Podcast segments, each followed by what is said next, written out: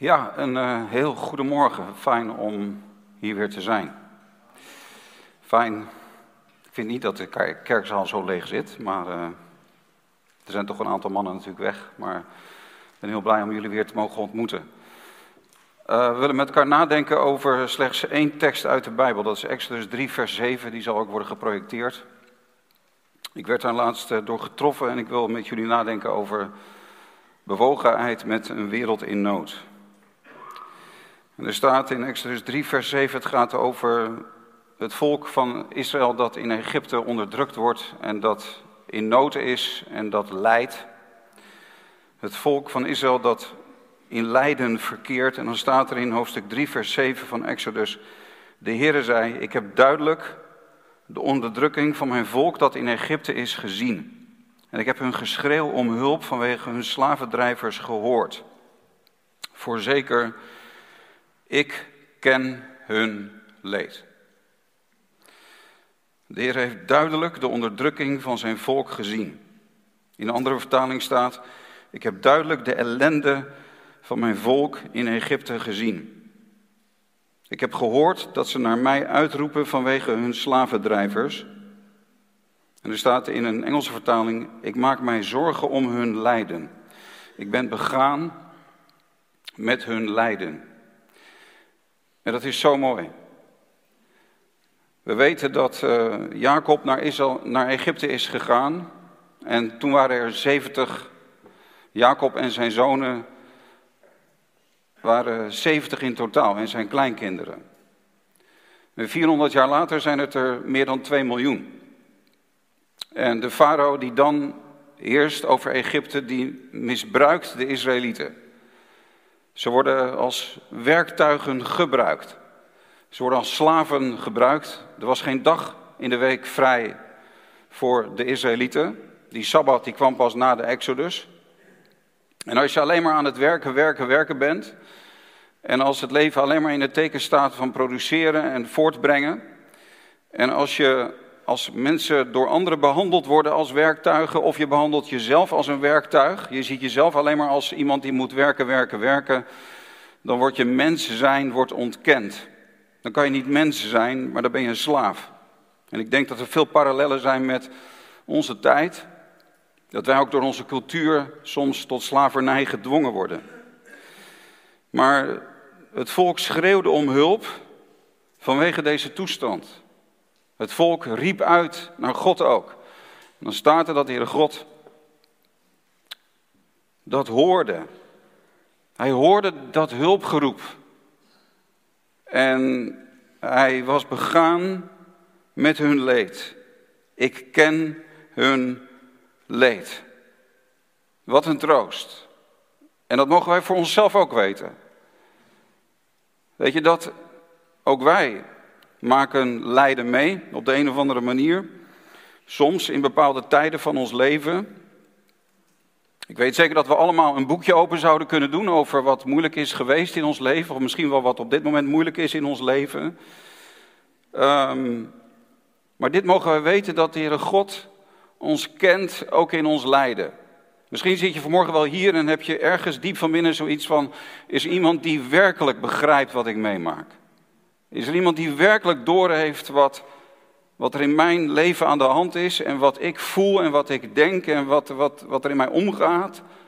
Een mens kan zich zo eenzaam voelen.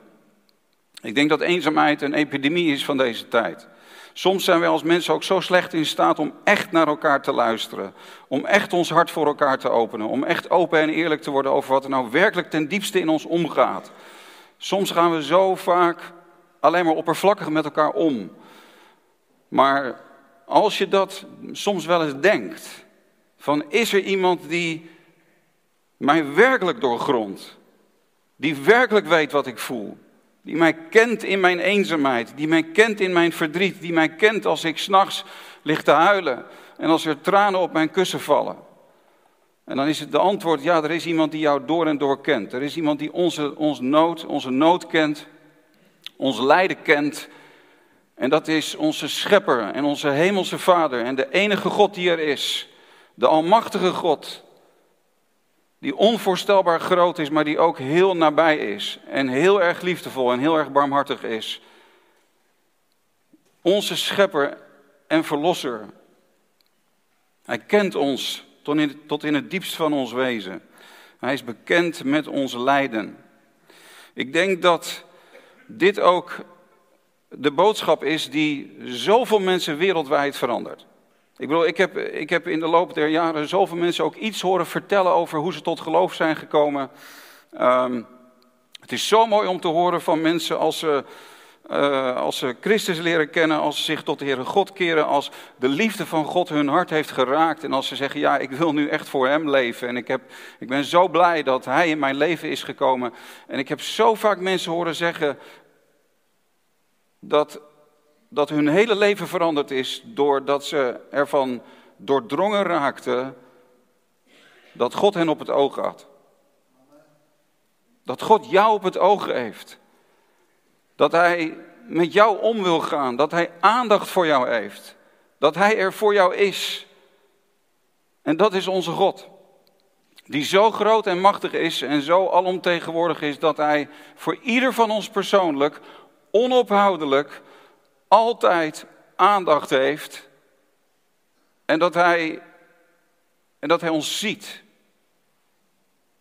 Het idee dat God, ja, zoals we het vroeger wel eens zeiden, dat hij bemoeienis met ons heeft. Dat klinkt een beetje ouderwets. Dat hij op het oog heeft. En dat hij voor je wil zorgen. Dat is onze God. Dat is ook wat mijn leven heeft veranderd. Ik was een tiener die rondliep met toch wel een trauma vanwege de scheiding van mijn ouders. Ik was een jongen van 12, 13, 14 jaar oud met echt wel een bepaalde nood.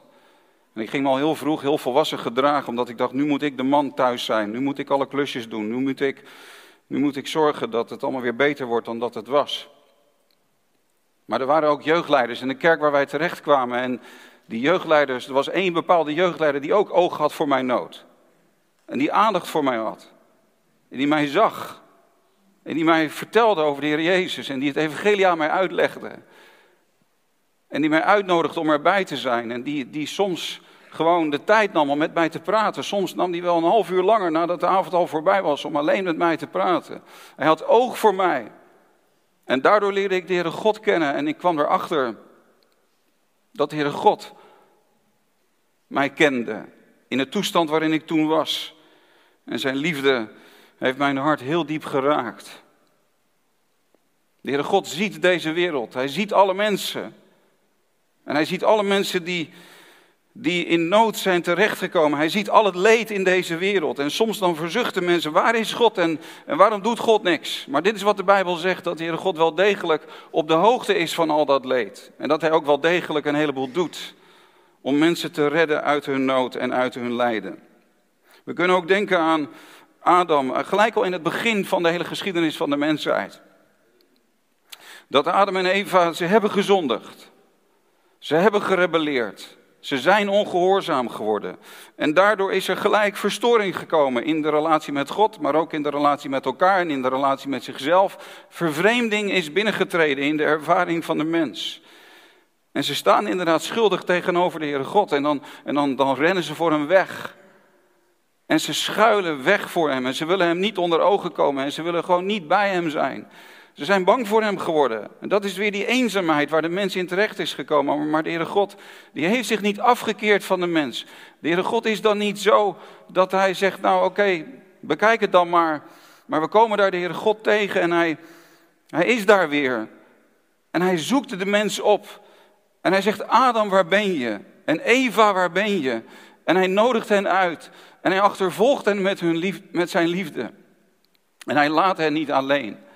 En dat is diezelfde betrokkenheid van de Heere God bij ieder mens, bij iedereen individueel in deze wereld. En hij roept ook ons vanmorgen, als we nog steeds voor hem wegrennen, als we nog steeds voor hem verschuilen, als we ons nog steeds zo schamen en ons zo schuldig voelen en als het allemaal, weet je, als we gewoon ergens gewoon helemaal niet bij hem willen komen, misschien zit je wel met zo'n hart vanmorgen hier in de dienst, dan nog zegt de Heere God tegen jou, waar ben je? Ik zie je, hij zegt zelfs, ik verlang naar je. Dat is eigenlijk te gek voor woorden, maar ik denk wel dat we dat zo kunnen zeggen. Ik verlang naar,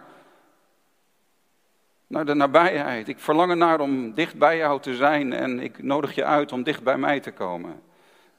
In al je lijden. De Heer Jezus die zag de scharen. Hetzelfde is precies hetzelfde bij de Heer Jezus, die ons de Vader heeft leren kennen. De Heer Jezus zag de mensen in zijn tijd. En ze waren als schapen zonder herder. En hij was met innerlijke ontferming over hen bewogen. Schapen zonder herder die raken op drift. Schapen zonder herder die komen terecht in allerlei verschrikkelijke situaties in het leven. Schapen hebben een herder nodig. Maar de Heer Jezus is niet gekomen om de wereld te veroordelen. Hij is niet gekomen om met zijn vingertje te wijzen en te zeggen: Je doet het helemaal fout. Maar de Heer Jezus is gekomen om zondaars te zoeken en zalig te maken. Hij is gekomen om een vriend van zondaars te zijn. En hij was met innerlijke ontferming over hen bewogen toen hij de menigte zag. Precies hetzelfde als in Exodus 3, vers 7. De Heere God zag het lijden van zijn volk. Hij zag zijn volk in Egypte. En de Heer Jezus zag de menigte en hij was met ontferming over hen bewogen. En zo is de Heer Jezus nog steeds. De Heer Jezus is dezelfde gisteren, vandaag en tot in eeuwigheid. Hij kijkt naar deze wereld en hij ziet de menigte. Hij ziet mensen die voortgejaagd en afgemat zijn. Hij ziet de, de menigte, zoveel mensen die de goede herder, die hem zelf nog niet hebben leren kennen, die nog niet richting hebben gevonden in het leven, die nog in duisternis verkeren, die nog in hun zonde zijn, die nog niet met God verzoend zijn. Hij ziet een wereld in nood en hij is met innerlijke ontferming over de verlorenen bewogen. Dat is de Heer Jezus.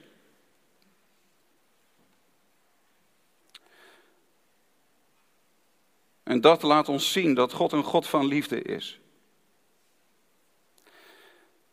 En nou hebben we eigenlijk stilgestaan bij Gods aandacht voor ons. De interesse die God in ons heeft. En hoe Hij persoonlijk betrokken is bij onze levens. En dat mag ons vanmorgen persoonlijk geweldig bemoedigen en vertroosten. Wij zijn ten diepste niet alleen. Hij is erbij. Waar je ook doorheen gaat. Waar je geografisch ook bent in deze wereld. soms bijvoorbeeld door een verhuizing, dan raak je heel veel mensen kwijt. Dat hebben wij ook een aantal keren ervaren in ons leven. Wij vonden het trouwens heel erg moeilijk om uit Emmeloord weg te gaan. De beslissing voor ons om weg te gaan uit Emmeloord en in Ermelo te gaan wonen, dat is een van de aller, allermoeilijkste beslissingen uit mijn leven geweest. En ik zal u zeggen, ik mis u als gemeente nog steeds. Hm. En we hebben hier zo'n rijke tijd gehad, wat betreft het gemeenteleven. Maar dat is de ervaring van zoveel mensen. Je verhuist en je raakt mensen kwijt. Maar waar je geografisch ook terechtkomt in het leven, de Heer is erbij. En Hij leidt ons door dit leven. We gaan aan Zijn hand. En, en dat mag jij voor jezelf ook weten. Maar ook waar je emotioneel terechtkomt in het leven. We komen geografisch op allerlei plekken terecht, maar we komen ook wat betreft ons geestelijk leven, wat betreft ons emotionele leven, wat betreft hoe het met onszelf gaat, wat betreft onze toestand, hoe we in het leven staan, komen we in allerlei situaties terecht. We gaan over bergen en door dalen, ook in onze emoties. En soms gaan we ook emotioneel door heel diepe dalen. Maar waar we ook zijn, wat dat betreft, de Heer ziet ons en Hij kent ons. Maar dat is allemaal voor onszelf persoonlijk. Ik wil eigenlijk een soort tweede luik van dit tweeluik wil ik voor u proberen te schetsen vanmorgen. En dat is dat ik denk dat als we zo de Heere God leren kennen, als we de Heere God leren kennen in zijn liefde en barmhartigheid en zijn, zijn zorg voor een wereld in nood, zijn zorg voor ons persoonlijk, dat we dan, weet je, inderdaad, als je, als je zijn liefde hebt leren kennen, als je hem zelf hebt leren kennen, dat er dan ergens natuurlijk ook een verlangen staat, ontstaat van binnen dat ook anderen die liefde van de Heere God leren kennen. En dat ook wij bewogen raken met een wereld in nood. Dat wij ook zelf iets krijgen van, dat we oog krijgen voor onze naasten. Dat we ons geroepen weten om ons te gaan inzetten voor onze medemensen in nood. Dat ook wij gaan kijken naar deze wereld met de ogen van de Heer Jezus Christus. Ik ben net terug uit India. Ik was 17 dagen in India. Ik ben ook gevraagd door de zendingswerkgroep van de gemeente om daar vanmorgen iets over te vertellen. Uh, omdat ik ben heel blij dat jullie als gemeente ook besloten hebben om ook mee te gaan doen met het plan wat we met KMA Zending hebben geadopteerd of hebben ge gelanceerd. En dat is het plan Adopteer een kerkplanter. En ik ben onder andere ook in Delhi geweest op een grote theologische school die nog maar vijf jaar bestaat, maar waar nu al meer dan 150 studenten zijn. En dat zijn allemaal eerste generatie christenen. Het zijn jonge mannen en vrouwen die zijn bekeerd uit het Hindoeïsme. En ik heb twee keer in de kapeldienst mogen spreken in de, op deze school. Voor zowel de studenten als de staf. En meerdere keren kwamen er deze, van deze jonge mensen naar mij toe. Die zeiden dat ze zo bemoedigd waren door, door wat ik uit het woord heb mogen delen. En ze zeiden van ja, het heeft me geweldig getroost, want ik ben verworpen door mijn familie. Ik ben christen geworden en ik heb helemaal geen contact meer. Ik ben er helemaal uitgegooid in mijn familie. Um, dat is de groep mensen waar ik contact mee heb gehad. En op deze school worden ze opgeleid. Het is een degelijke theologische school. Ze krijgen een goede opleiding. En ze worden getraind om naar het noorden van India te gaan. En het noorden van India, dat is het gebied waar de grootste concentratie onbereikte volken van de wereld bij elkaar verblijven. En um, zij gaan daar naartoe met gevaar voor eigen leven, want de, de, vervolging in India neemt toe. Ik heb ook een hele avond zitten praten met de directeur van deze school. En hij, uh, hij vertelde mij dat het inderdaad zo is dat het vaker gebeurt dat militante hindoes de huis van christenen binnengaan. En dat ze alles kapot maken en dat ze ook geweld plegen. Ik heb uh, in 2019 ook een broeder ontmoet die dat een paar weken daarvoor nog persoonlijk had meegemaakt. Daar heb ik ook al eerder over verteld in deze, vanaf deze plek. Maar deze vervolging neemt toe, maar deze jonge mensen gaan toch dat gebied in.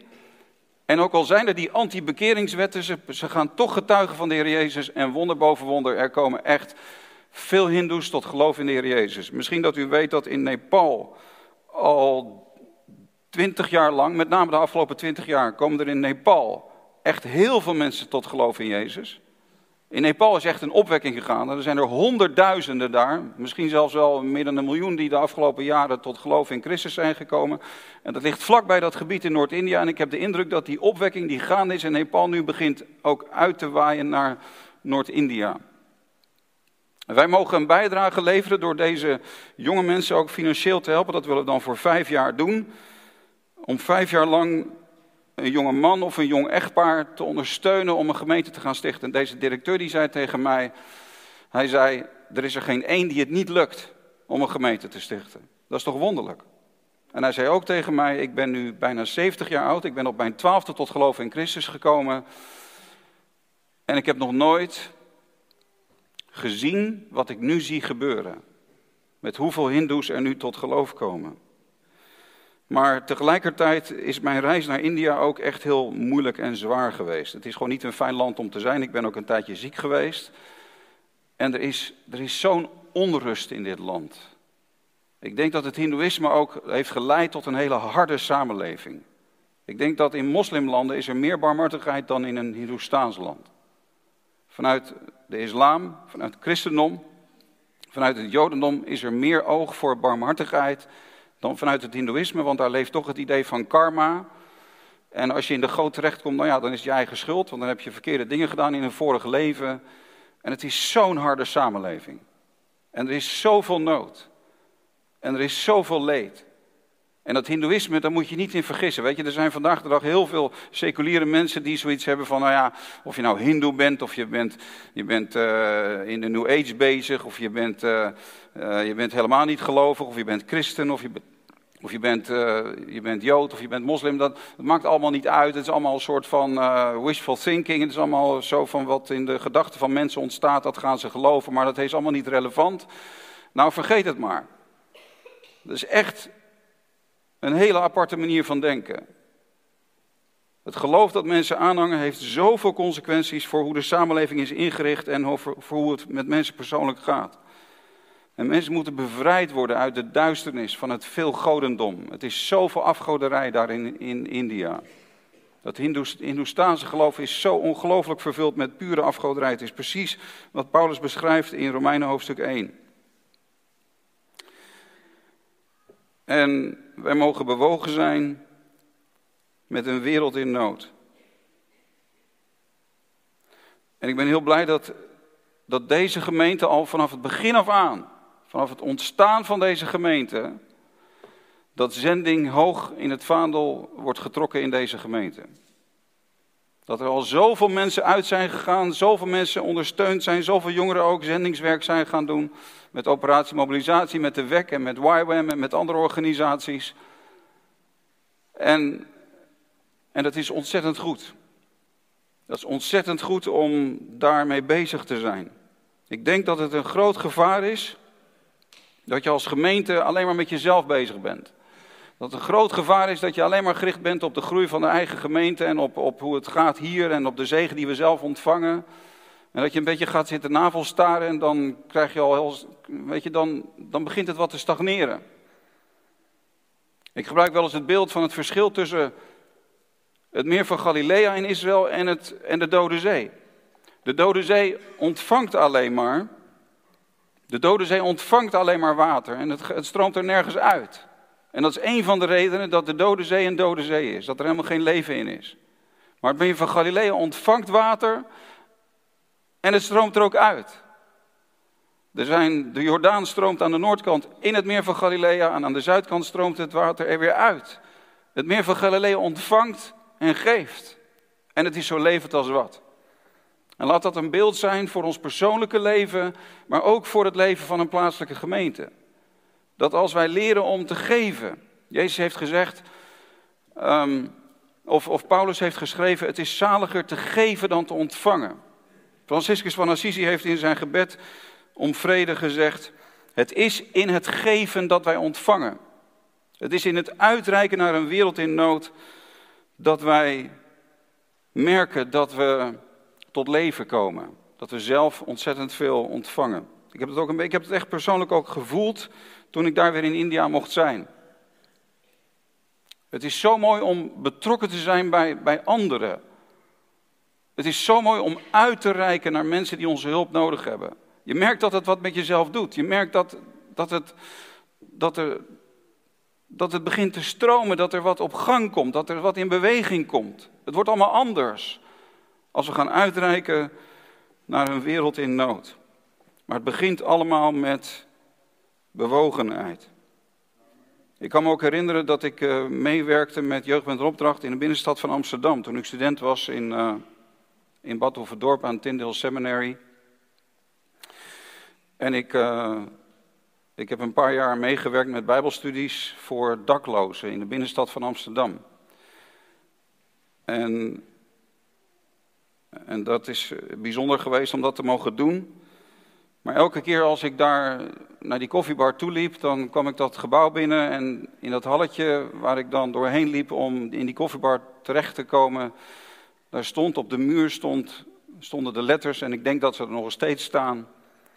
Let your heart be broken by the things that break the heart of God. Laat je hart verbroken zijn met de dingen die het hart van God verbreken. Waar God om leidt. Waar de Heer God bewogen over is. Zoals hier staat in Exodus hoofdstuk 3. Ik ben begaan met hun leed. De Heer God is begaan met het leed van mensen in deze wereld. En we moeten niet zo egoïstisch zijn dat we alleen maar in de kerk zitten met een houding van wat kan ik eruit halen voor mezelf en hoe kan het voor mij tot zegen zijn. We moeten ook als gemeente niet alleen maar bezig zijn met onze eigen groei en onze eigen financiën, et cetera. Maar alles wordt anders als we bewogenheid krijgen. En dat er iets van verbrokenheid is. En dat we, en dat we van daaruit ook in actie komen voor een wereld in nood. Laat je hart verbroken zijn met de dingen die het hart van God hebben verbroken. En ik wil afsluiten met een laatste beeld. Want misschien denk je wel van ja, wat, wat kan ik nou doen? Misschien denk je wel van, uh, ja, kijk, anderen hebben mogelijkheden om, om uit te reiken, om iets te betekenen, maar, maar ik niet. En één keer hoorde ik het volgende verhaaltje. En ik denk dat daar een diepe waarheid in zit. Er was een jongetje die op het strand bezig was om allemaal zeesterren die waren aangespoeld. Er was een bepaalde vloed van de zee en een bepaalde stroming van het water. En allemaal zeesterren, dat zijn van die Dat zijn een soort schelpdieren. Die waren in duizenden zeesterren waren aan het strand, op het strand terechtgekomen. En er was een jongetje van, van tien jaar oud. En die was bezig om zeesterren terug te gooien in het water. En toen kwam er een man langs. En die zei tegen dit jongetje: Hij zei: Wat maakt dat nou voor verschil? Zie je wel hoeveel zeesterren hier liggen? Ik denk maar dat je me beter mee op kan houden, want dit is onbegonnen werk. Maar toen nam dat jongetje, die nam een zeester, hij raapte er weer een op. En hij gooide hem terug in de zee. En hij zei tegen deze man, voor deze maakt het alle verschil. En dat is het idee dat, dat als we ons inzetten voor die ene. Jezus zei in Matthäus 25, in zoverre, in zoverre jij dit voor één van de minste van mijn broeders hebt gedaan. Eén, hoor je dat? In zoverre je het voor één hebt gedaan, heb je het voor mij gedaan. En een Joods gezegde zegt, wie één leven redt, redt de hele wereld. Dus we mogen vanuit het leren kennen van de betrokkenheid van de Heere God op ons leven. De dankbaarheid die daardoor ontstaat. De bewogenheid die we daardoor krijgen voor een wereld in nood, voor mensen die Hem nog niet hebben leren kennen. De enorme nood die er is in deze wereld, mogen wij zeggen, Heer, ik wil mij ook geven. En de Heer zal ieder van ons persoonlijk de weg wijzen, Hij zal ons leiden, Hij zal ons mogelijkheden geven, Hij zal ons, hij zal ons aanwijzen wat wij voor die ene mogen doen. Voor één van onze naasten mogen doen. En daarmee mogen wij discipelen van de Heer Jezus Christus zijn. We mogen betrokken raken in zijn werk. De Heer Jezus heeft ook gezegd, toen hij met ontferming over de menigte bewogen was, nadat hij hen zag, omdat mensen voortgejaagd en afgemat waren, toen zei hij ook tegen zijn discipelen, de oogst is wel groot, maar er zijn weinig arbeiders. Bid daarom de Heer van de oogst dat hij arbeiders in zijn oogst uitzendt. En ik hoop en bid dat dit woord van vanmorgen, dat dat iets mag doen met ons hart. Dat het iets mag doen met, met hoe zending ook leeft in deze gemeente. En dat dat niet alleen iets is van de zendingswerkgroep, dat dat niet alleen iets is van de zendelingen van deze gemeente, dat het niet alleen iets is wat de raad bezighoudt, maar dat het leeft in het hart van de gemeente, in het hart van de leden, in het hart van ieder van ons. Dat we bewogen zijn en dat we daarmee ook in de voetsporen van de Heer Jezus mogen wandelen, die naar deze wereld is toegekomen als dit de eerste advent is en we stilstaan bij het feit dat Hij, terwijl Hij rijk was, zijn rijkdom heeft opgegeven en arm is geworden, naar ons toe is gekomen, naar een wereld in nood is toegekomen vanuit de bewogenheid die Hij had, dat wij ook zo in het leven mogen staan. En als we straks aan het einde van de rit zijn, als straks, hè, we hebben gezongen flower quickly fading. Ons leven is als een bloem in het veld die opkomt en een tijdje bloeit en daarna verdort. Maar als we straks aan het einde van ons leven staan, dat we terugkijken op een leven dat niet vooral gekenmerkt wordt door inhaligheid. En wat heb ik eruit kunnen halen voor mezelf? Maar dat ons leven gekenmerkt wordt door de navolging van Christus. Die kwam, hij zag en hij was bewogen en hij zocht mensen op. En hij heeft zijn leven voor ons gegeven. Hij heeft gediend. Hij kwam niet om gediend te worden, maar om te dienen. En dat wij ook zo mogen terugkijken op ons leven. Dat we ons niet zullen schamen over hoe we ons leven hebben geleid. Maar dat we als discipelen van Jezus, en dat is waar de doop ook voor staat. Vanmiddag spreek ik op Urk over de betekenis van de doop. Maar de doop staat ervoor dat je gestorven bent aan dat zelfgerichte leven. Dat je gestorven bent aan dat egocentrische leven. En dat, dat, was, dat is in het graf gegaan, dat is voorbij gegaan. En nu zijn we discipelen van Jezus die zich geven aan het werk van de Heer. En die zich geven voor een wereld in nood. Zo is de gemeente van Christus bedoeld. En God geven dat wij zulke discipelen van de Heer Jezus mogen zijn. Halleluja. Amen.